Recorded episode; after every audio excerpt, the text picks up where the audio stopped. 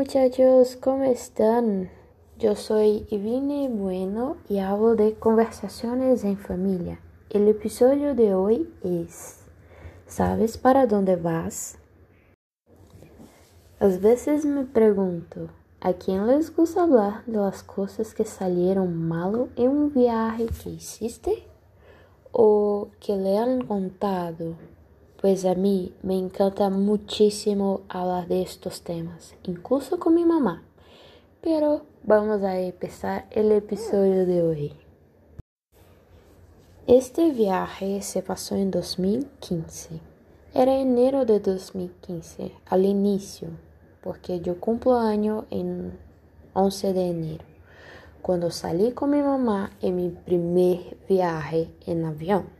Me encantava a ideia de mirar as coisas, as cidades, incluso os paisajes desde arriba, pero ni todo foi lo mais bello.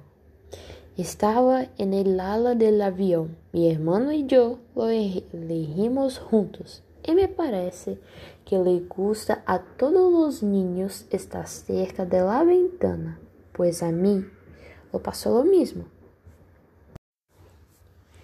Era mi cumple de 15 años y no quise hacer una fiesta, y sí, viajar a conocer la ciudad más bella del Brasil. Eso se lo decía mi papá y él tenía toda la razón. ¡Qué ciudad hermosa! Hasta ahora, todo bien. Yo estaba con mi mamá en mi primer viaje en el. No tuvimos turbulencia ni nada de esto y yo tuve mucha suerte en relación a esto porque no sé si lo pasaba que iba a ocurrir porque yo tengo mucho miedo a las alturas. Mismo gustando, mismo que me guste a mirar todo desde arriba, yo no tengo problema a subir, pero a bajar, por Dios. Esto sim me dá muito medo, incluso as escaleras. Este dia hacía sol. Estava todo muito bem, o dia soleado, era meio-dia, então todo bem. Eu estava mirando a todo a mi alrededor, estava bem. E lo mirei por la ventana del avión y estaba cerca de una ciudad. Entonces el comandante del vuelo dijo que estábamos llegando a nuestro destino. Yo, que estaba en la ventana del avión, miré a mi mamá y le dije aterrorizada. Que bem que has venido comigo, porque creio que este será nossa separação. Como pode o avião posar em meio da cidade? Já não puedo mirar mais. E continuei. Lo menos malo es que estamos cerca de la ciudad. Si el avión cae, que sea en el agua, así podremos salir a nadar y el socorro quizás no demore a llegar. Ni puedo imaginar que vine a hacer aquí porque hoy, justo hoy.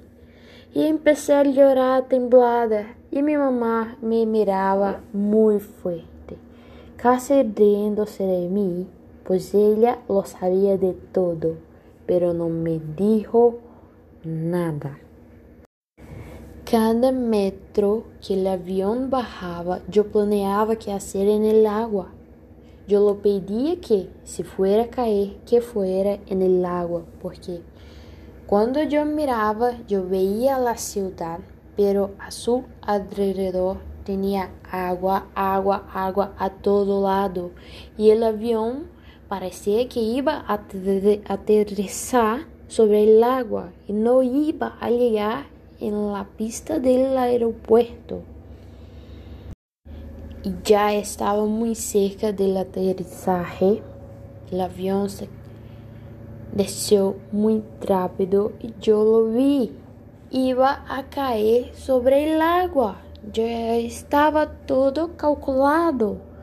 Já não veía nenhuma solução mais.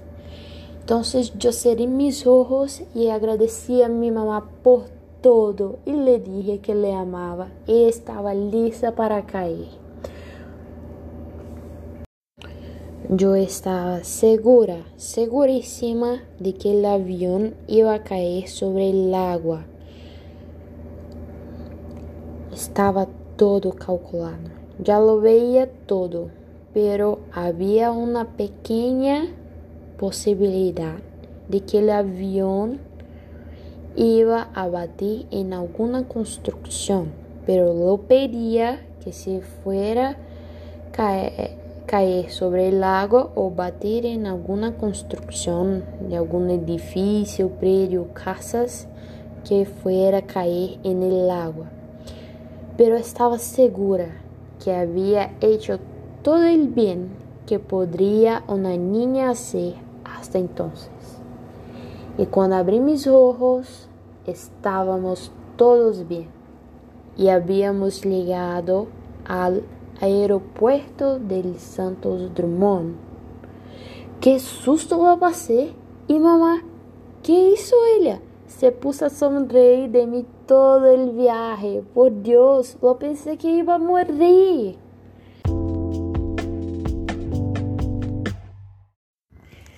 La importância de aprender jugando. El desarrollo. Os primeiros anos de vida de uma criança são aqueles que ocorre grande desarrollo de las modificações e surgem las características de las habilidades motoras e cognitivas. Em los dois primeiros anos de vida, a criança aprende mais e mais rápido, cresce muito nesta fase. Por isso, não podemos deixar de falar e conhecer a educação de los niños. ¿Por qué la primera infancia es tan importante en el aprendizaje de un niño? El psiquiatra infantil Felipe Aguledo responde: El aprendizaje se produce a lo largo de la experiencia de vida. Es durante los primeros años cuando se sientan las bases para el desarrollo posterior del individuo a través de conexões cerebrales. Se favorece assim a adquisição de habilidades sociais, de linguagem, motricidade fina e gruesa e del pensamento simbólico. Em la infância se dá a estrutura e se inicia um método para que ocorra o aprendizagem, e este não só consiste em adquirir informação acadêmica. La educação temprana a que se dedicam? Trabalham com uma grande variedade de estímulos para trabalhar a psicomotricidade, a linguagem e todo o desenvolvimento de los niños. São muito poucas as pessoas que conhecem essa prática de enseñança. A educação temprana trabalha com os niños e bebês desde 0 anos hasta os 4 anos incompletos. Entre eles estão aqueles que têm alguma discapacidade índice de ter algum retraso em seu desarrollo, madurez prévia ou extrema madurez prévia. En esta cuarentena, muitos niños pequeños han estado encerrados por meses. ¿Qué implicaciones tiene esto en ellos? El psiquiatra infantil Felipe Aguledo advierte. Proteger a vida de los niños e buscar a forma de mitigar as consequências negativas da quarentena en el lugar deve ser uma prioridade.